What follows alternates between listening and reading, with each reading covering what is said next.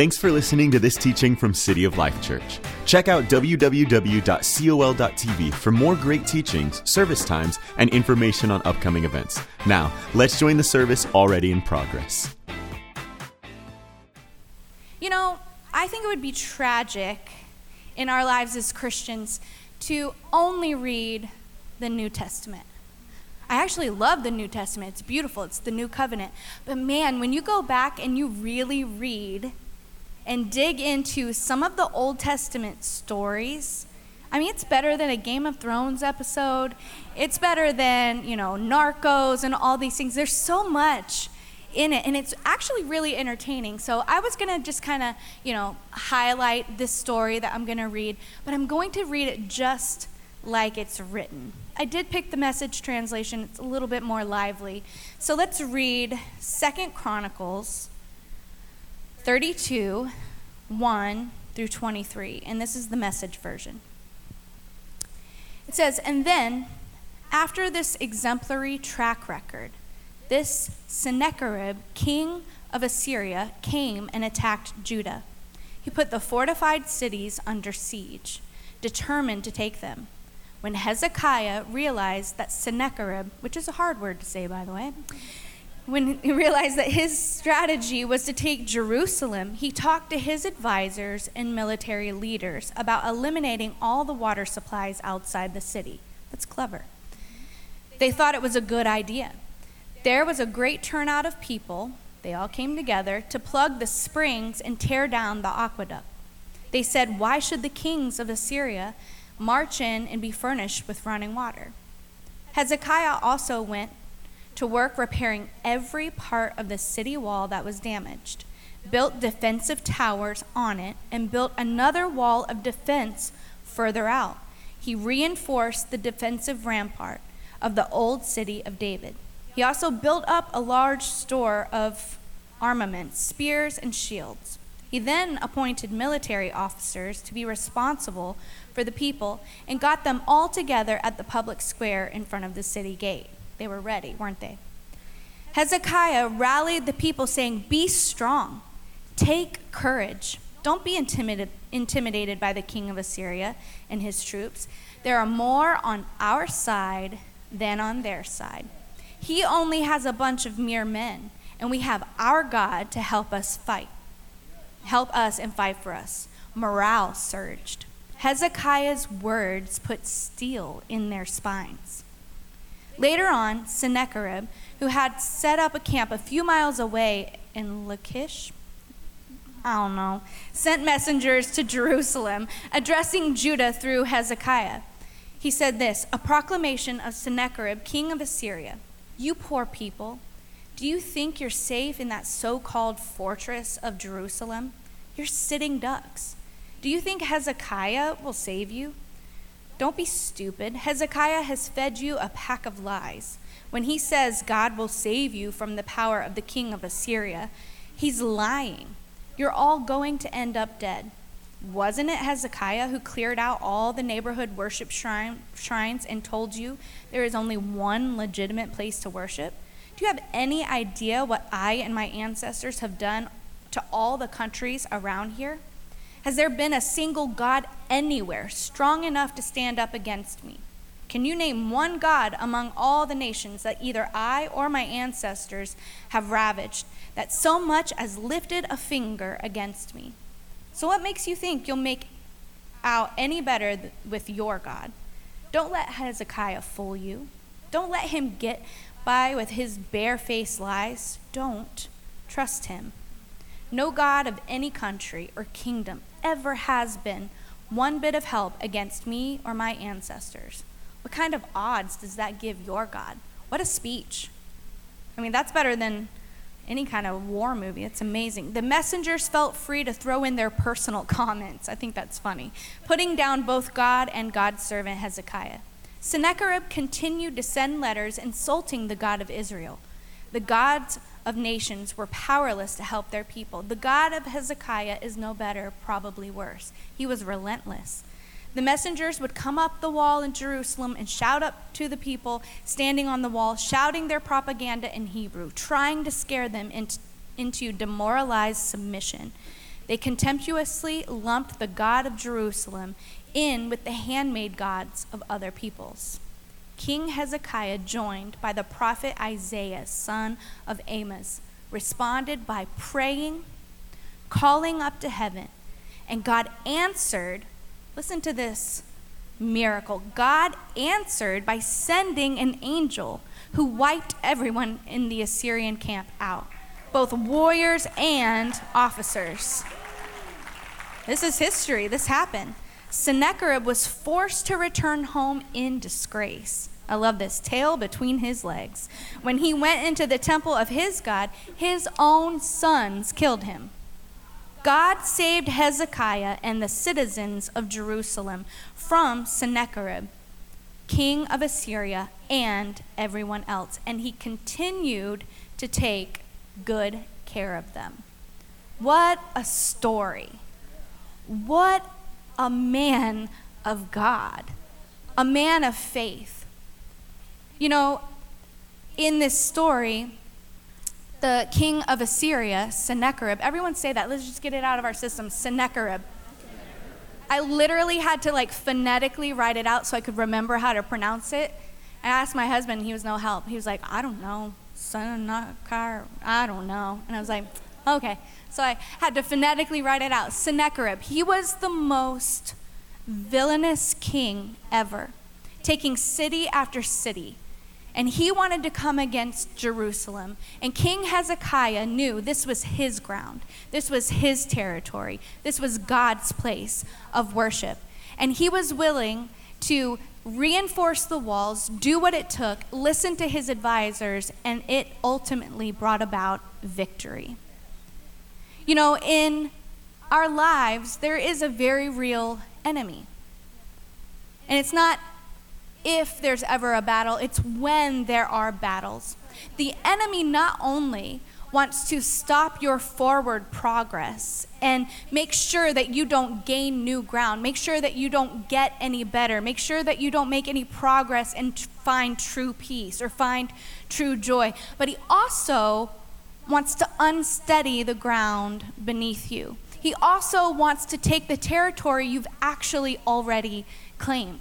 You know, there's ground you've already claimed. In your marriage, there's ground you've already claimed. Nothing is sadder to me than seeing people who've been married 20 plus years end up in divorce. There certainly was ground that if they would have held their own, if they would have dug their heels in and thought to themselves, I mean, we thought about this when we were in year one, and not let the enemy convince them that was shaky ground. There's territory and ground that you've taken in your relationship with your kids, in your parenting. The enemy wants to convince you when they become teenagers that you can lose the ground that you've already claimed and gained. In your relationship with Jesus, you might have been passionate and on fire for God. And you might be at a place today that the enemy's trying to take the very ground that you've already claimed. You've already walked so much of this faith journey out, and he wants to convince you to grow cold, to grow weary. But my title today is Dig Your Heels In. Dig your heels in. Do you know, when I was in elementary school, believe it or not, I was actually very strong and athletic. I got the principal's award for athleticism. You know how you could do anybody know what I'm talking about?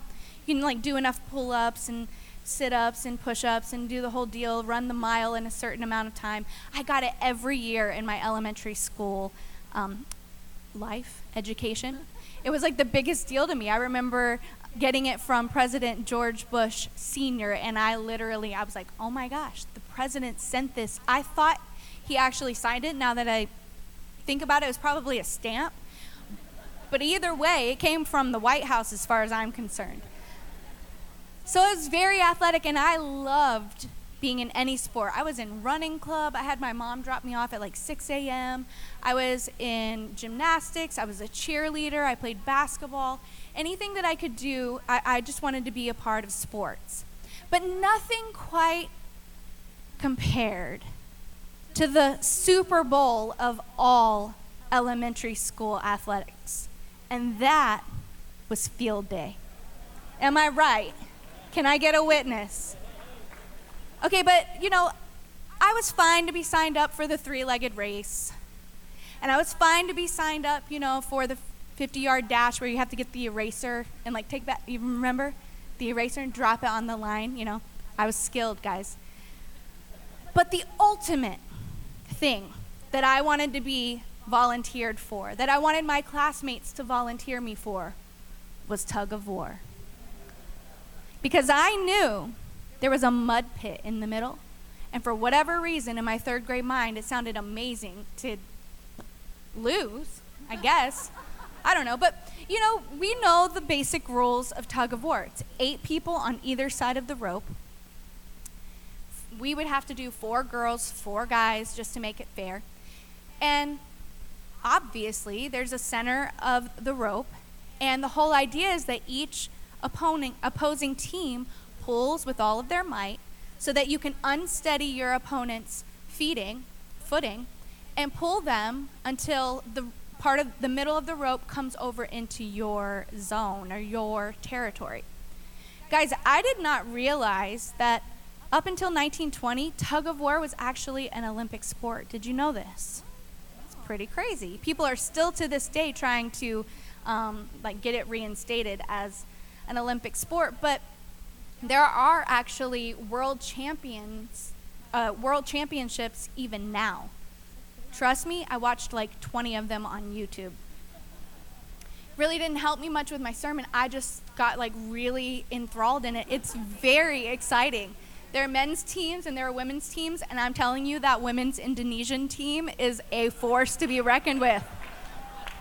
See, look it up, 2018 champions, it was legit. But there's so much strategy I of course didn't know in the third grade. There's a coach sitting on the sideline and he's literally yelling in their faces, telling them when to pull, when to tug, and when to release. There are moments, there's a synchronization to it. And of course I found out you don't actually pull with your arms. You pull with your quads because it's the strongest muscle group in the body. There's a certain way you lean back. There's a certain time you let the tension go so that they lose their footing a little bit, and then you pull with all of your might. And the coach is looking at the opponent and giving clear instruction over and over, and the whole time he's yelling, dig your heels in, because that is the surest way to have your strength in the right area so that everything is a sure foundation. And he's telling them when to pull.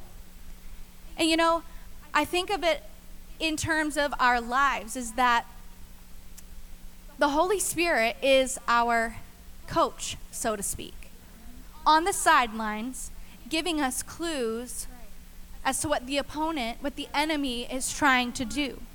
And I think today is a sounding board for some people to let you know that, hey, the enemy, he's not just trying to stop your forward progress, he's trying to get your footing. He's trying to take you out and take the ground you've already conquered. So listen, King Hezekiah experienced a supernatural victory. And there was strategy to what he did. There was strategy to how he applied the things of God. And I think we can learn from him and take a cue from how he ensured victory against his enemy, his opponent. Number 1, he listened to wise counsel. Say, ouch. 'Cause I just want to get it out of the way. Okay. Listen to wise counsel. Verse 2-4 explains that the very first thing he does when he realizes he is under attack, when he realizes the enemy is on his way, is he goes to trusted counsel, trusted experts of his day. Listen to this verse really quick. It's Hebrews 13:17. It says, be responsive to your pastoral leaders. I told you, ouch. Listen to their counsel. They are alert to the condition of your lives and work under strict supervision of God. Contribute to the joy of their leadership, not its drudgery. Why would you want to make things harder for them? That sounds self-serving, but it's in the Bible.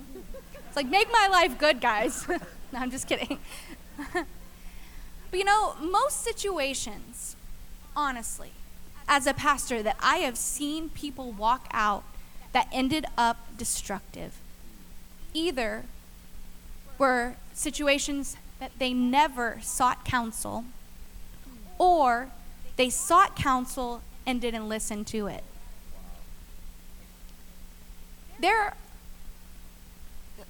There's kind of this air that maybe leaders can't be trusted, and maybe people have seen people in authority manipulate and misuse their authority. I understand that, but that's the exception, not the rule.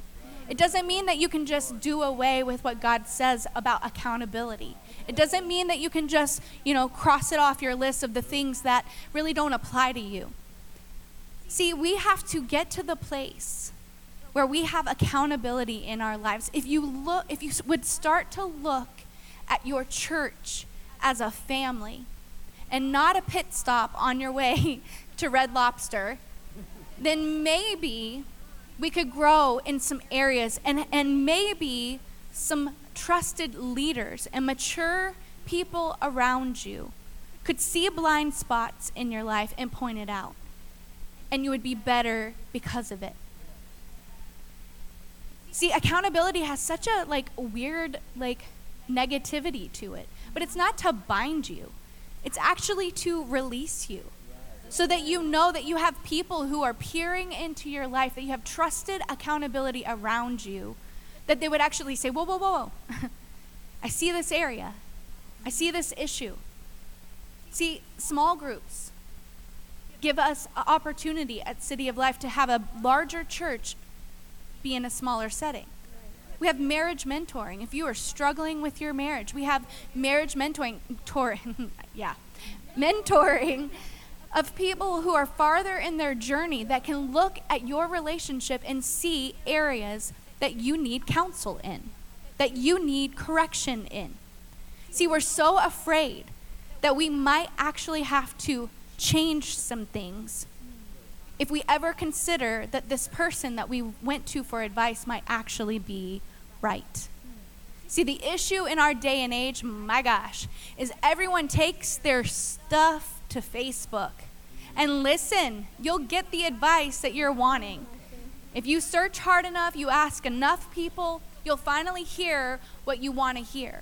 But that will not bring growth in your life. That will not bring distinction in your life. And it will give the enemy ground and territory you've already claimed. See, people get so blinded and confused by love, so blinded and confused by fear, so blinded and confused that they just insist, I have to be in this relationship, I need this person in my life, and the pain of losing them is too great, so I can't listen to you, even though you might be right.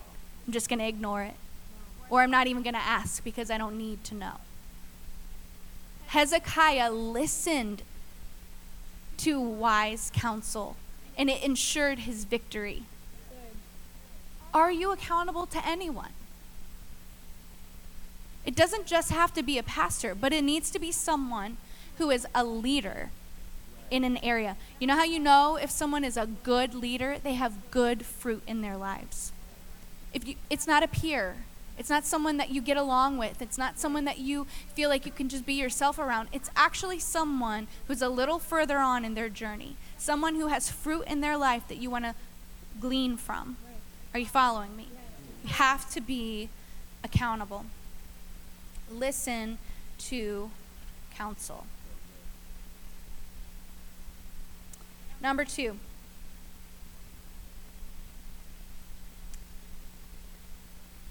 one of the first active steps he takes is he strengthens the walls. It says he went and he knew the certain areas that were a little bit weak in the surrounding walls of the city, and so he went and fortified them. He went and strengthened them. It actually says he reinforced them and built even stronger walls. This must have been a really long battle because it takes a long time to build walls, am I right? I was reading that and I'm like, it makes it seem like it was overnight, but I think it was like, could have been years, I don't know, but I didn't research that. But you have to strengthen the walls. See, there are little things in your life that can cause deterioration. And little things that can give access to the enemy. I mean, gossip, slander, lying, deceit, and the people that are willing to do that with you. The people maybe it's just the people you've chosen to link your life with, to do life with. I'm not sure. Told you, ouch. But those are the types of relationships. You know, the Bible says that bad company corrupts good character. That means it starts out as little things, like just hanging around someone, being around someone. And then the next thing you know is they're cynical, they're superior in every way. They know more than the trusted people in your life. They know more. And then all of a sudden, it's a crack. It's access. Things deteriorate in your spirit. Negativity settles into your soul. Another thing is having mismanaged emotions. That'll cause your life to deteriorate. Listen, the enemy can use mismanaged emotions to destroy solid relationships. Listen to this verse. It says in Proverbs 16:32. It says, better a patient person than a warrior, one with self-control than one who takes a city. And you know, everyone quotes Ephesians 4:26, in your anger do not sin.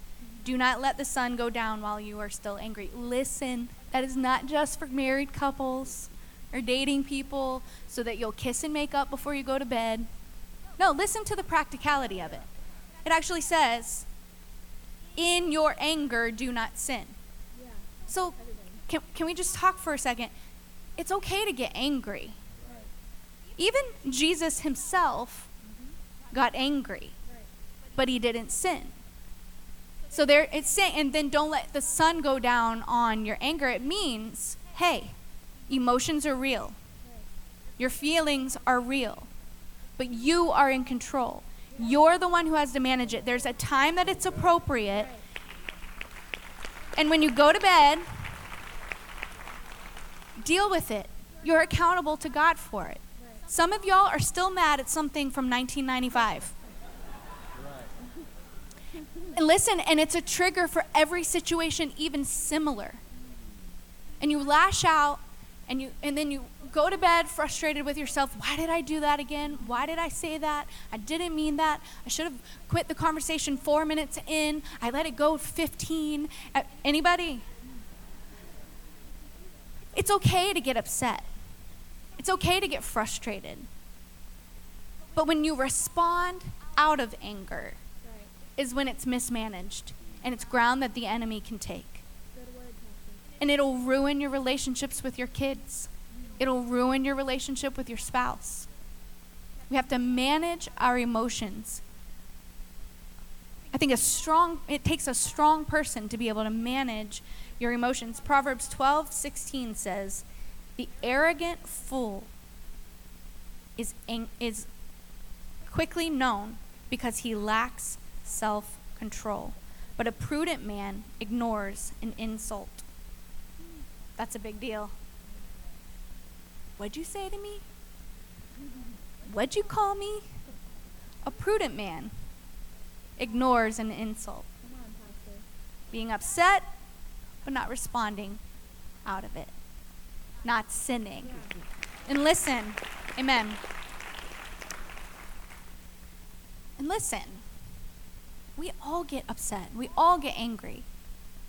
Even this week, I was frustrated with some things.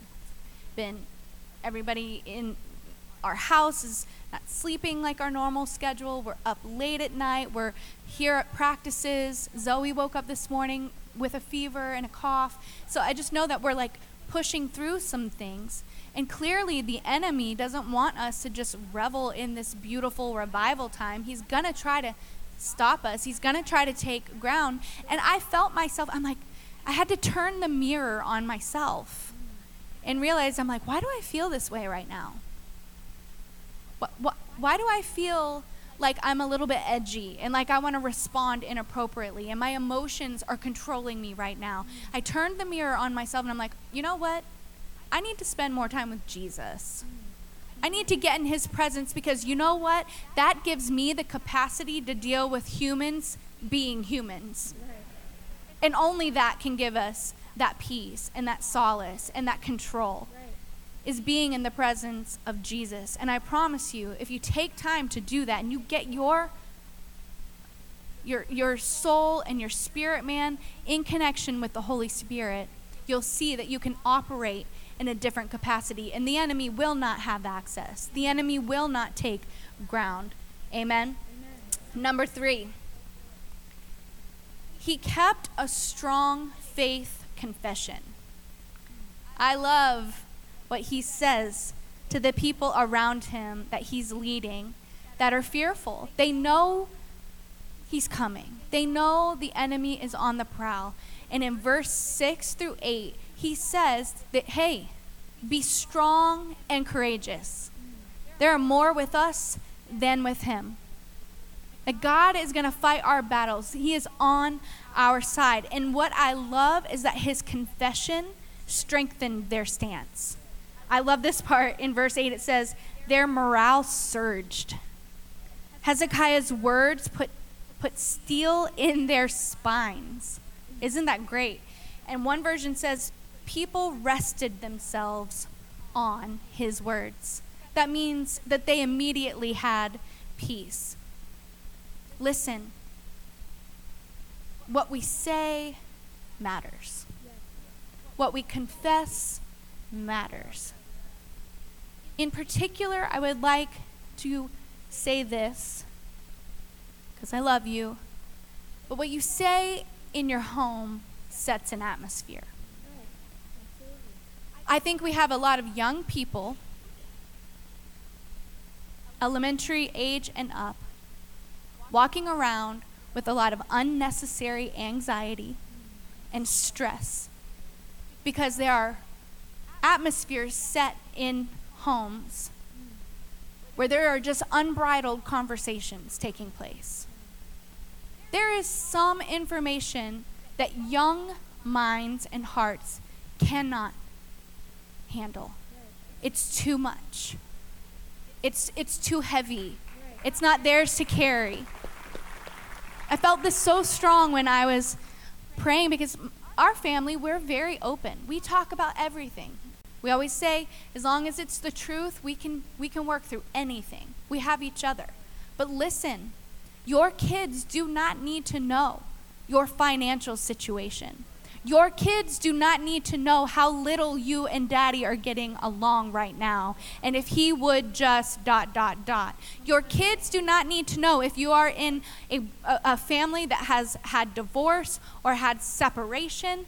The worst thing that you could do in their little lives is put down the other person.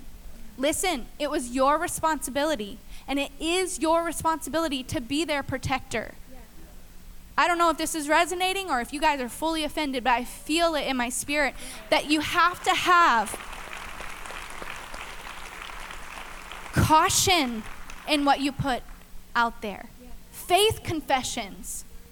Yeah, maybe they are frustrating you. Yeah, maybe you are up against the wall when it comes to maybe losing your house or some kind of frustrating or tragic situation financially. But listen, just like Hezekiah, you have an opportunity to set an atmosphere and let there be reassurance in the heart of your spouse, reassurance in the little hearts of your kids, that they would know, hey, with God, everything's going to work out. It doesn't matter what comes our way. It doesn't matter what battles we have to face. We trust in a holy God. Be courageous. Be strong. The people against us are mere men, and God fights our battles. We need a different atmosphere in our homes. We need our kids to feel reassurance. And you know what? It teaches them and trains them how to trust a holy God, a faithful God. They, yes, as they get older, they sort of become your best friends, but there's still a distinction. And they're still under your care and supervision. Be careful with that. I say that lovingly. Be careful with that. I say it from experience. Be careful with that. Amen. You can get through anything with God.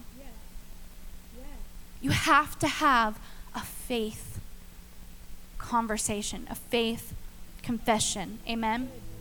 Number 4 and the final one. What did Hezekiah do to make sure that the enemy didn't take any ground that he had already claimed? He prayed and cried out to heaven. God hears your prayers. God hears when we pray. I want to read this verse to you. I'm sure you're familiar with it. I love it in this version. Philippians 4:6-7. It says, "Don't fret or worry. Instead of worrying, pray. Let petitions and praises shape your worries into prayers, letting God know your concerns. Before you know it, a sense of God's wholeness, everything coming together for good, will come and settle you down. It's wonderful what happens when Christ displaces worry at the center of your life." Listen, sometimes people say, "Well, how long do I pray?" Pray until peace comes. Pray until peace comes. Get in a moment. Turn the radio off while you're driving down I-4. Pray until peace comes. When's the last time you prayed and cried out to heaven for your situation, for your relationship, for your finances, for your emotional well-being? If you're not praying, the enemy is still at work. So our defense mechanism, our defense position to be able to dig our heels in is through prayer. Listen to this. I heard this the other day and I was like, my gosh. It says the enemy works hard and relentlessly to limit your prayers because he knows your prayers limit him. No wonder you think, oh, it's just so hard to pray. I just don't have time to pray. I don't know if I'm doing it right. Pray until peace comes and just know that God is working. He hears you. You're stopping the enemy in his tracks. You're taking on new territory. You're pushing through. You're digging your heels in. You know, today I just pray that, like I said, that the word would illuminate your path, that you would gain new wisdom, that you would actually apply these steps, and no matter what you're facing, no matter what you're going through, no matter what your opponent, the enemy, is trying to do, hey, I see the Holy Spirit on the sidelines right now in that tug of war. I see him yelling out the instructions saying, listen, now's the time to pull with all of your might. Wait. Release the tension. Release it. Wait, okay. Pull again. Keep pulling on heaven. Keep crying out to God. Pray until you feel fire. Pray until you feel unction. Pray until you feel peace in your life. And the Holy Spirit is your guide today.